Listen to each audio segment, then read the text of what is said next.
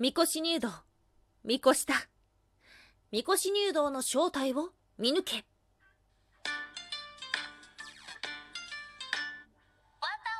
妖怪について知りたい。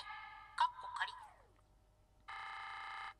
はい空飛ぶワンタンです。ワンタンは妖怪について知りたい。過去仮。ということでこの番組は普段キャラクター業界で働いているワンタンが日本におけるめちゃくちゃ面白いキャラクター妖怪についてサクサクっと紹介している番組ですみこし入道っていうとなんだっけってなってしまうけどもみこし入道を見越したこのフレーズは聞いたことあるよっていう方もいらっしゃるのではないでしょうか。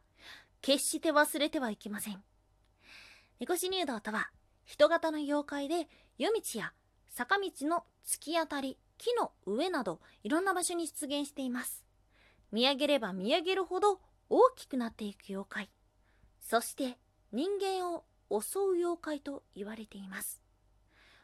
多くの場合ですね首をやられるっていうエピソードがありました。なんですがこのみこし入道も全国各地様々な伝説があります。例えば新潟県の佐賀市では宮城入道という名前ですね。はい。そして全国各地のあのーあ面白いなと思ったのが対処方法が違うんですよ。今回ですね4つ紹介しましょう。岡山県。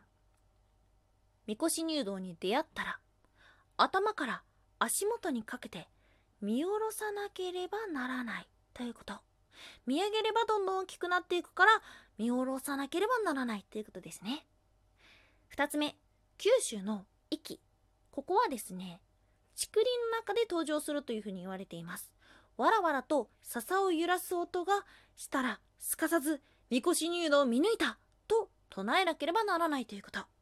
無視すると竹がどんどん倒れてくるなんていうエピソードもありました。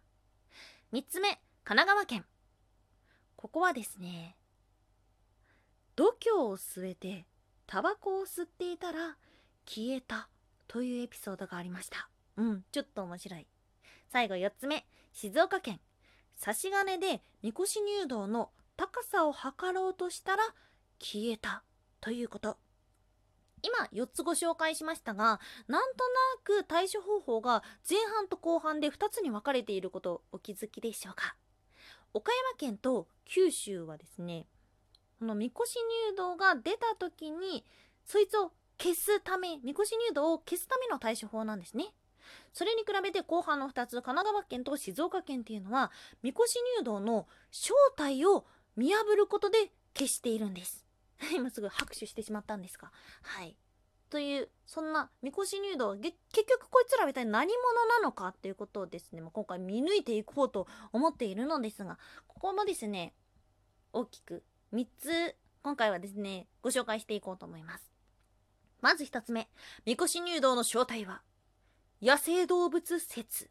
はい。調べていくと変化能力を持つ動物ではないかという説が出てきました。イタチタヌキキツネムジナなど。なぜかというと、まあ最初の方にもお話ししましたがこのみこし入道はですね人間の首を攻撃するんですね。はい。森の中で首を襲われた人間を見てえなんでなんで首やられちゃったの？この人ってその襲われる間際上を向いてたんじゃないかな。だから首がガラ空きになって何者かに襲われたのかなっていうような話の始まりですね。そして2つ目みこし入道の正体は不安な心説。はい。これはちょっとちょっと意外だなと思いつつ納得をしてしまいました。見上げれば見上げるほどって大きくなっていくって影とかなんですよね。あとはうんあの不安な心がどんどんどんどん大きくなってしまって何でもないものが全部怖いものに見えてしまうというものですね。なので先ほどの地域別の対処法書を紹介させていただいた後半の神奈川県と静岡県のように正体を見破ろうとすると消えるっていうのがこの2つ目の不安な心説に当てはまるのではないでしょうか。最後3つ目。みこし入道の正体は六六尾。はい。日本における六六尾というと女性ばかりのイメージはありませんか？実はですねもともとは男性も女性もいました。中国の非当番という妖怪がモチーフになっていると言われている六六尾なんですがこの怪談ブームの中で女性の六六尾の話っていうのがめちゃくちゃ流行ったんですね。なので日本では男性版の六六尾のエピソードはあまりありません。イラストで描かれる機会も少ないのです。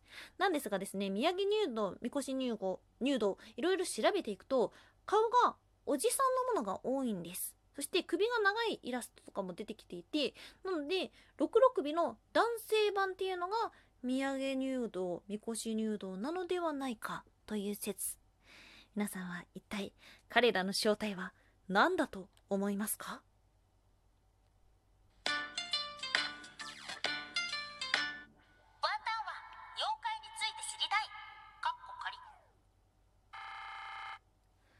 おやすみもいもい。やっぱり怖い。はい。おやすみもいもいというのはワンタンがポエムっぽいことを言いたいコーナーです。ねポエムがなんだかよく分かってないからポエムっぽいことしか言えないコーナーです。やっぱり怖い。怖い怖い。実はですねこのワンタンは妖怪について知りたいカッコ仮というのはですね毎週週に2日放送しています。